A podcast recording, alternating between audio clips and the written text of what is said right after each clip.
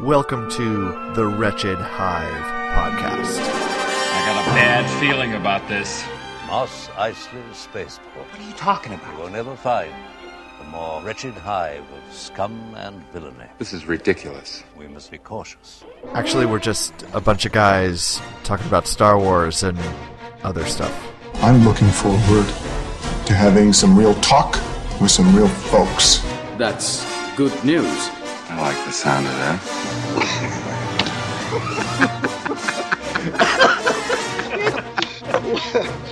Oh, let's just start it. Welcome to another episode of the Wretched Hive podcast. We are launching.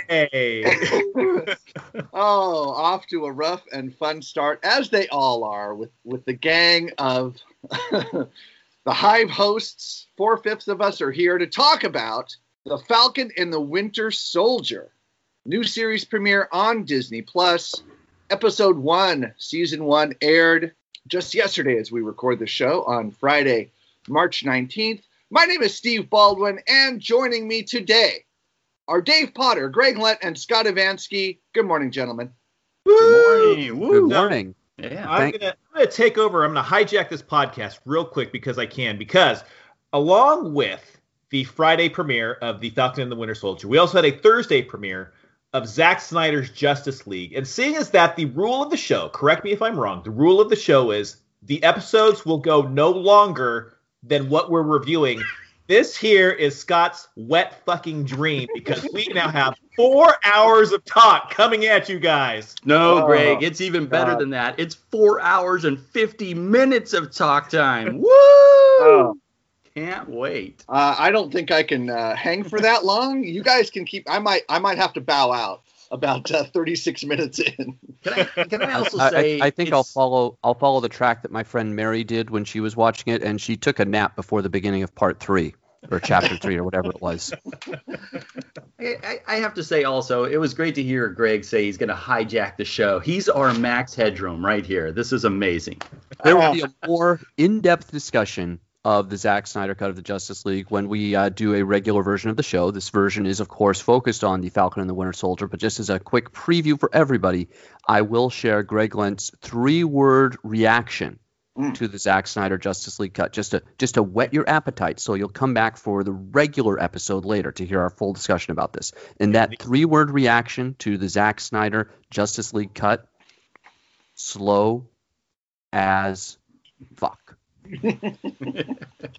And for for three words on my three-word review this time, so props to me. hey, also just want to recognize Nico Rodriguez uh, joining late and and being here with us on Saturday. Good morning, Nico. Good morning. Good, good job pulling a Scott and getting here seven minutes after 9:43. At the crack of dawn. Yep. right on time. All right, guys. Uh, today we are talking about, as I mentioned at the top of the show, The Falcon and the Winter Soldier. The series premiere was this week. Very excited to have a new show on Disney Plus in out of the Marvel universe on the tales of WandaVision. Of course, if you haven't heard our episodic review of WandaVision, go back and listen to those. Uh, every weekend we come together and review the show. We'll be doing that for the next six weeks for the six episodes of The Falcon and the Winter Soldier. So we're looking forward to spending some Saturday morning time together and with you, our listeners. Yeah. So, so guys, the next installment in the Marvel universe, The Falcon and the Winter Soldier, it, it felt very familiar to me. Uh, it feels like the the MCU to me. It really felt very cinematic, and um, we'll just start with high level reviews. This being the first time we're we're talking about the Falcon and the Winter Soldier. I'm going to start with Greg. Greg, what was your impression of Falcon and Winter Soldier?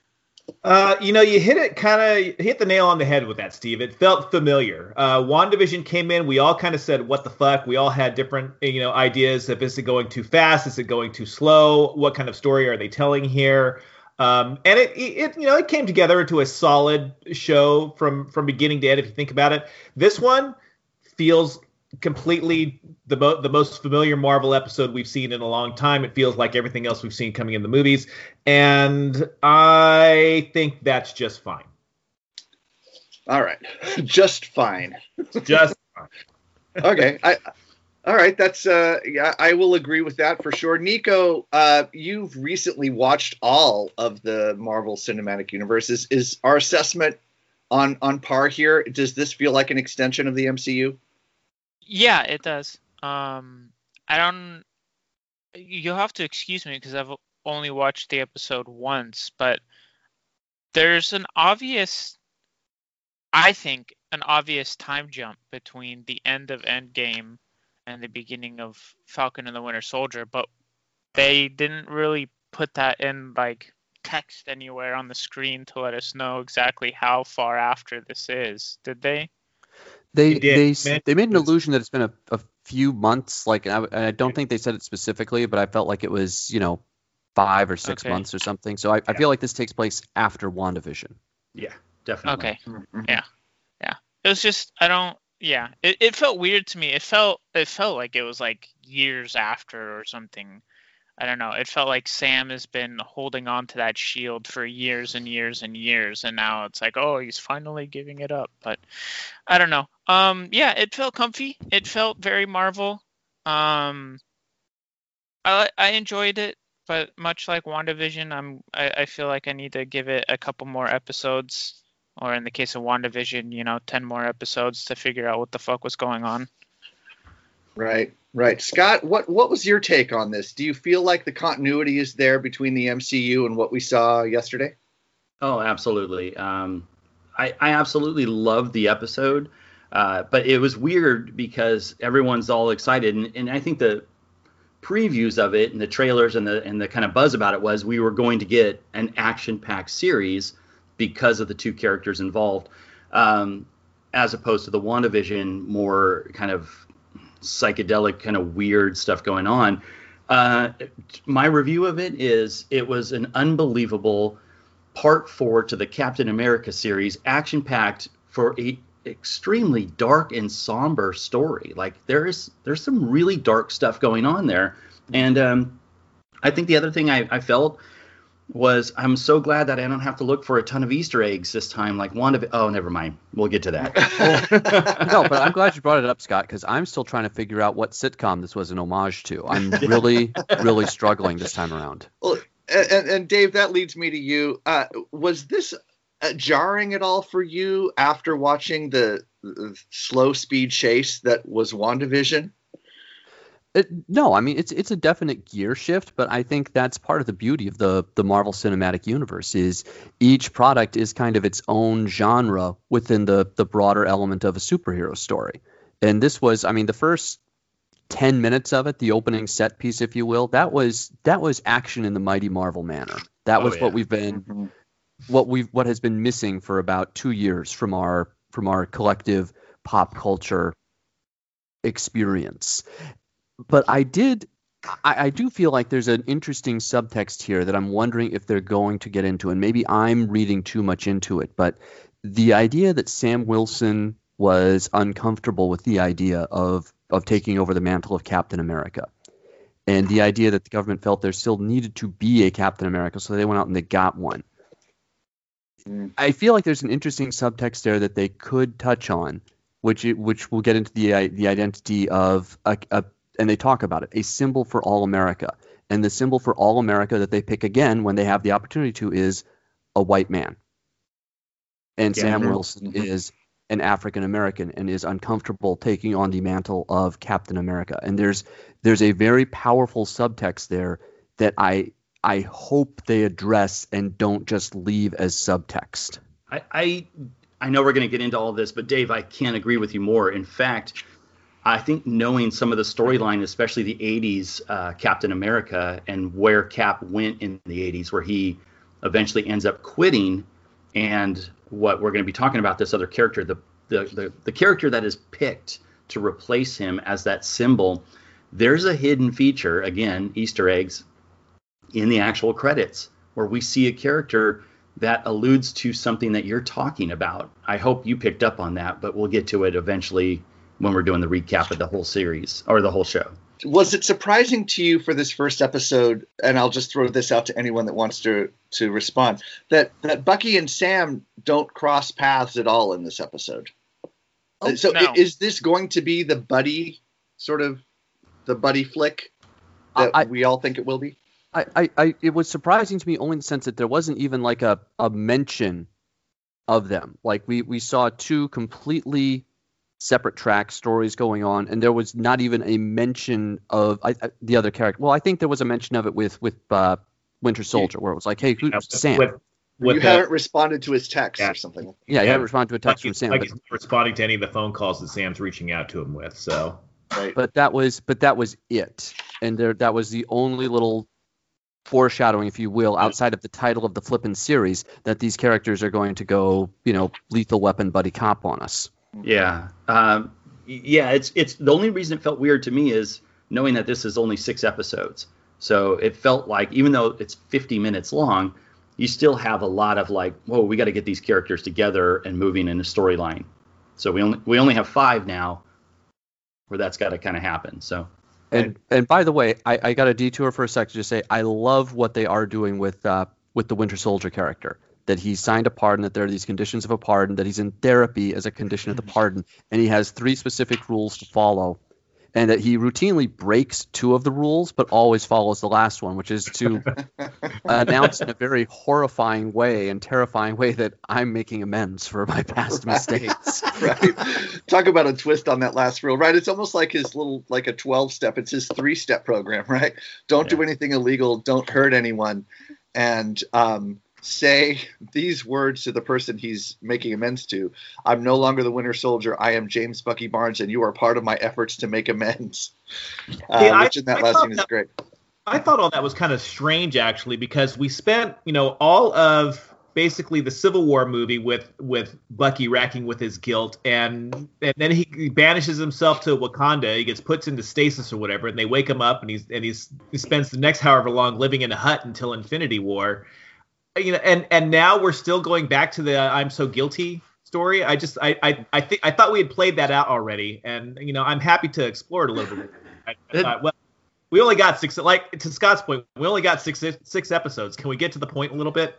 Yeah, that's a good point, Greg. But I think the the issue with that um, is what you talk about with him and uh, Wakanda is not the U.S.'s version of that. They're not they're not like okay, all is forgiven because you went off to what at the time everyone thought was an imaginary land. It turns out it's a hidden country uh, to to go through like rehab.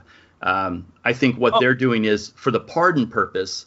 They're going Yeah. to allow this to happen if he makes these um, this amendment. This Oh, sure, yeah. He's amends. There's there's there's a penance to be paid, and, and I'm totally Right. fine with that. Like like Dave says, and they you know they they kind of made it funny too, and the fact that he's breaking two of the three rules that he has to that he has to follow with everybody. yeah. But you know there there were lots of shots of of of Bucky just longingly looking at you know people he's wronged in the past and and just agonizing over it, and I'm like, oh, Is some of that exposition though for maybe viewers that aren't as familiar? Because you know, it, it seems to me like every superhero, Dave, has that that uh, that pain that drives them to be who they are. And do we have to sort of cover that for maybe the uninitiated viewer?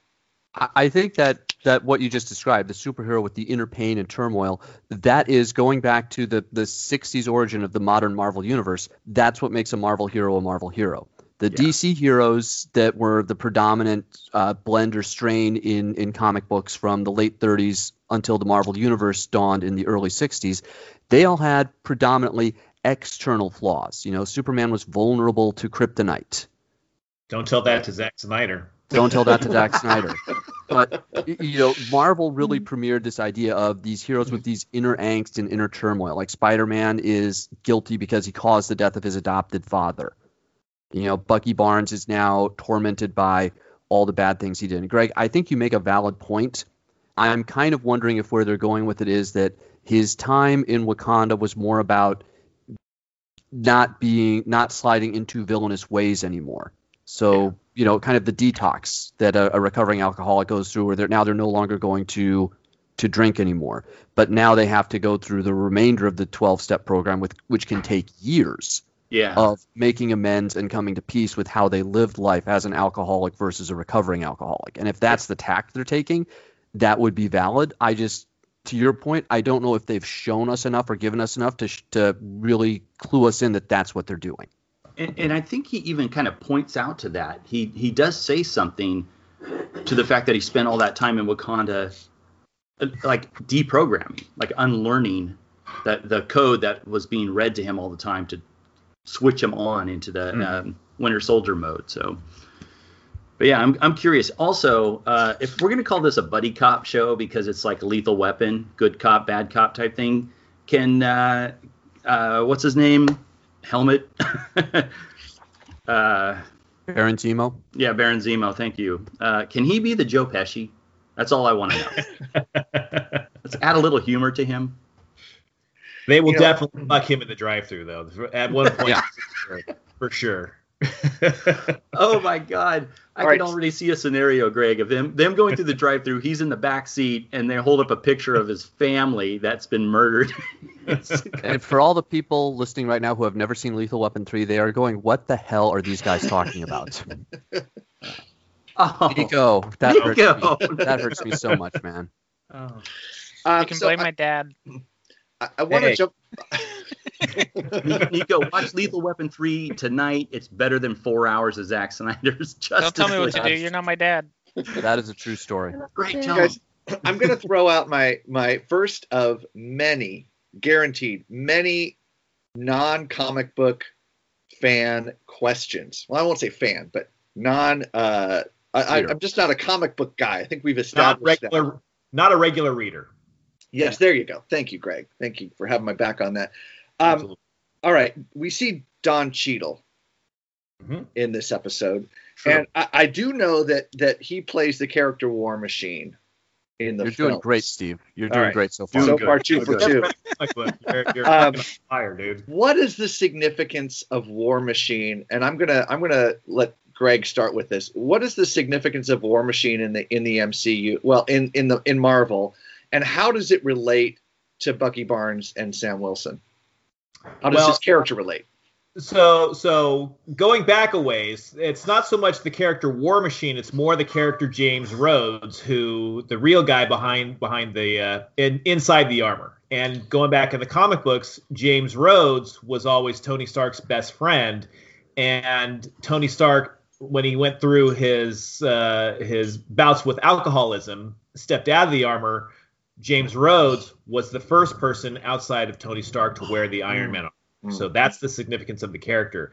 Um, in the MCU, he's always kind of been the other Iron Man guy because you know he was introduced way back in the first Iron Man movie, and he and then and starting with Iron Man two, he got his own suit of armor, and then he's taken up spot as you know resident shellhead now that Tony Stark is dead in the MCU. So, and I think it's just something since he does have a military background, he's an Air Force guy. Sam Wilson, also with a military background, also an Air Force guy. I just it mm. makes sense to pair them up together. But And as far as you- the comic books, I don't think they have any real lasting relationship. They they, they don't, but I'll I'll jump in to build on what you just said, Greg. I agree with every word of it. I, I think if you look at just the comics, not the cinematic universe arcs for the character, but the comic arcs for the character, James Rhodes was always Tony Stark's best friend, backup, sidekick, whatever you want to call it. And Bucky Barnes had that same similar arc with Captain America. So having them both kind of standing there talking now that in the Marvel Cinematic Universe, Tony Stark is gone and Captain America is gone. It, And it, They're- they're- interestingly, so, did, so did Sam Wilson. yeah, but uh, but they they really they I, I'm sorry, I meant Sam Wilson when I said Bucky Barnes. They are two people who are going through something in a similar place, and they're literally the only two people on the planet who can really relate to each other in what that place is. Yeah. Yeah, and Greg, that's a great point. You know, correcting the the name issue there, Sam Wilson, Yes, because we you. are we It's are early for me. introduced. Yeah, same here. um, we're we're introduced to a character named Torres, who uh, most notably uh, for comic book fans is the replacement for the Falcon in the comic books. So I don't know if they got the first name right. Did they get the No, first name? They, they never re- they never revealed his first name. okay. I had no idea about that. So No sorry, is is Torres the the military the uh, the guy on the ground in the Joaquin. jeep, sort of giving instruction or support Yeah. to Falcon? yes. Okay, okay. Yes. He's also the guy who gets his ass kicked by the uh, the Right. the flag smasher terrorist. Yeah. Yes, got it. Okay. Um, a, a, large, a big chunk of the episode um, that I actually really loved the the character development uh, uh, inherent in this is is the Sam's sister, Sarah, and their plight um, to to save the the family business, and I thought that was really um, really wonderfully done um, in in sort of like pulling the curtain back in Sam's personal life and showing that that um, you know the struggle that the family has had to keep the business alive. Um, I also loved that uh, they're going down this road of sort of like describing what it's like to be a black person in America. Like even though this man is a superhero and he's recognized by the guy at the bank as as part of the group that saved the world, he still can't get the loan to save the family business. And I'm just curious where this is headed. I think we alluded to it earlier, uh, Dave, but uh, where this is headed long term for this show, and will they let this play out and have this be a little bit of social commentary? I, I couldn't help but wonder if that was Scott Lang in the bank, if Scott would have gotten the loan as a Yeah. white man with probably an even worse financial track record than Sam Wilson has and, and a criminal record. and a criminal record. But would he still have gotten the loan? But seriously, dude, dude fought Thanos. Pepper Potts can't hook him up with the foundation with the Stark Foundation grant or anything like that. No, it's true because in the comics, it's a long known, it's a long running gag that the Avengers receive a weekly stipend. If you are an active member Avenger, meaning you are suiting up and going into battle whenever, whenever the, you know, Avengers Assemble call goes out, you get a weekly stipend so that you don't have to to worry about life. We That's we need I- you on call for these things. I love that, Dave, because I love that you pointed that out because they make a joke about that when he says, "What did Tony not give you an allowance or a fund or something or, or whatever?" I'm like, "Well, wait a minute. In the comics, I believe they did." Yeah. So, And I think was- in this episode, he, he literally asks, like, how do you make your money? Like, how do you get paid? And he says, Yeah. I have the quote here. He says, there's a tremendous amount of goodwill. This is um, Sam's answer. There's a tremendous amount of goodwill. And because of that, people are inclined to help, which is really interesting. I, I, I love that they, they put it out there in that way, but you know, Yeah. you kind of have to think about this. You're right about the Stark Foundation. I mean, I would think Tony would, you know, subsidize some of the, some of their costs, right? Tony's dead at this point, so Well, gotta that's a good point. That's a good point. yeah, but but Steve, also to build on what you were saying about what the the plight of being a, a an African American is in the country, and I and I love that whole section, the background, you know, the background of mm-hmm. Sam and his family. I also think what it was doing was it was showing in depth for the first time consequences of the blip because we had Spider-Man Far From Home, which kind of laughed, you know, played it up for jokes and humor and all that, but part of Sam's problem with understanding where the family business is is he's been gone for five and a half years. yeah, And his sister has gone through this struggle for that same amount of time. And now suddenly he's back there and he's starting from, you know, when he left in 2018. He's not fully caught up to where she is in, in Marvel Cinematic Universe time of 2023. And that that struggle and friction, I imagine, is very, very real for virtually everybody on the planet in every relationship that got resurrected when the Avengers undid the snap. yeah. and I, I, I loved that part of it as well, separate and distinct from, and it's an African American family going through all these financial troubles. Yeah, and and to add to that, um, I like how the the progression of the blip has has moved from Spider-Man, which, like you said, Dave, was a kind of played out as a joke, kind of funny. The the tuba guy gets knocked over or whatever, and it's funny. But then we get WandaVision where we see the reality of somebody actually on a, a like molecular level being reconstructed, and the shock of that happening. It's like a horror movie, and then you see the like you're now talking about the five years after the ramifications of being gone and how that affects certain people, well, anybody that was gone. So in this case, it just happens to be uh, Sam and his family, and I, I find that just that's where I think what you mentioned at the top of the show is going to play out really interesting in this, and that brings in that more real and dramatic version of the show, which is typically a Captain America action film played out over six episodes, is now going to have this kind of dark, brooding thing about real life for these people, and that's what I find fascinating about this show so far. Yeah, I think it would be fun if they if they uh, delved a little bit deeper into the chaos that occurred when the snap was undone and everybody came back. I like I love that scene in in WandaVision when Monica Rambeau is sort of reformed and there's that chaos in the hospital. That was just so well done. And just uh, imagine how crazy that would be. I mean that that you know they've got a lot to play with there. I think. Yeah. Yeah. Um, so I want to talk a little bit about uh, Bucky's friend Yuri. Is he is that from the comics at all? Is there a connection there, or is that something that's uh, uh, conceived for the show? You think? Uh, I'm not aware of one, um, but I didn't read many of the Winter Soldier stories. Those came around later 90s, 2000s, I think, and I had stopped reading comics regularly at that point. So I'll defer to the others. I, I've only read the original Steve Epting, uh, excuse me, uh, uh, Ed Brubaker, Steve Epting Winter Soldier stuff. I've not read a lot of the subsequent things, but I think that's just unique to this show.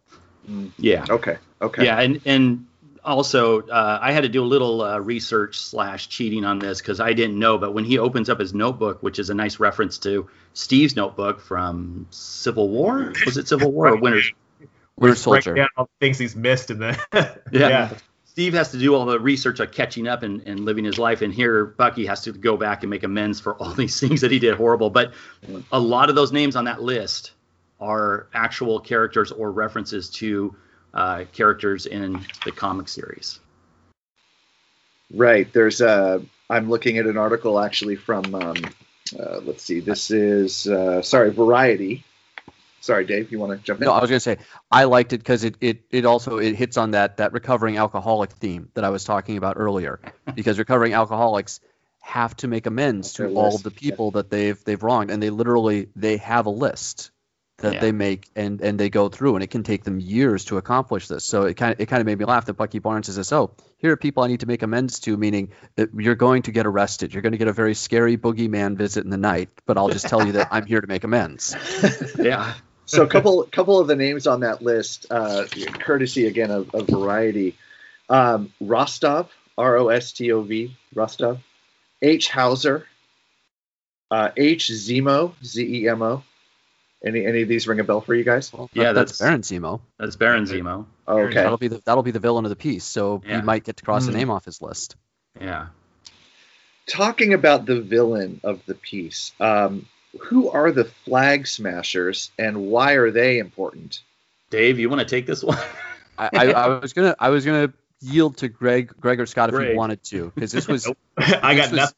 This was right before I started reading Flag Smasher was right before I started reading Captain America comics, so I know more about it as opposed to having read it myself. But he was the Flag Smasher character as opposed to an organization, a character. Hmm. Uh, he was a guy who was dedicated to the destruction of symbols and symbolism, which makes him actually a fun villain for Captain America. Because Captain America is, of course, you know, the ultimate symbol of what is right and true and good about the concept of America.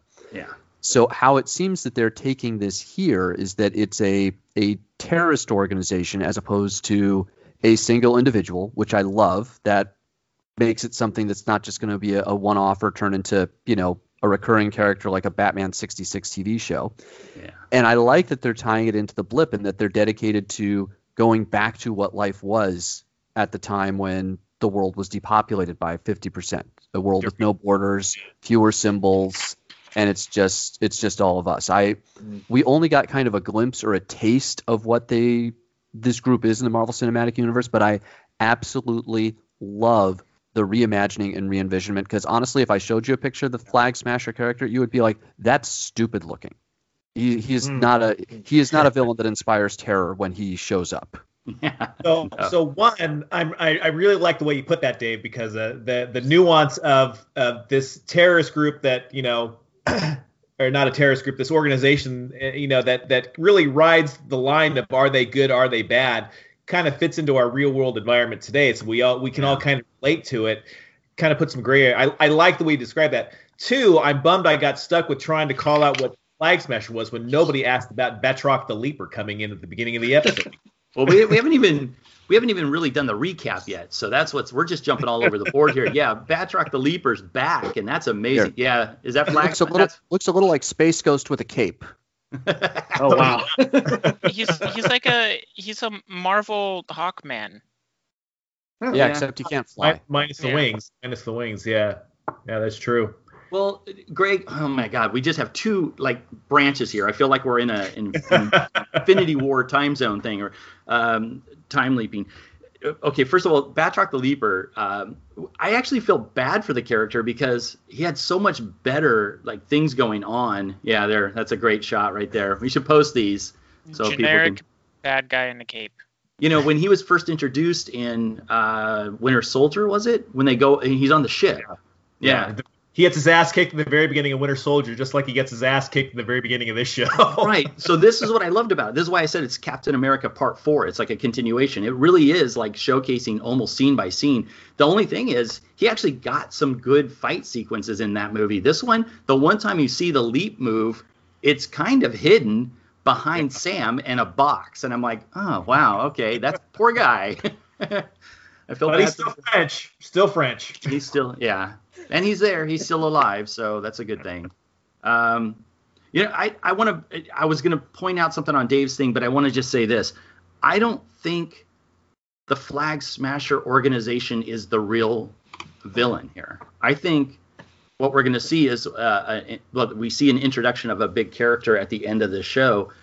Um, I think he's going to become the the main villain. I don't even think um, Baron Zemo is going to be the villain. I ser- I joked about the Joe Pesci thing. I think he will become part of the team. So, so you think Johnny Walker is the villain of this? Yes. piece, is what you're I- saying. I do.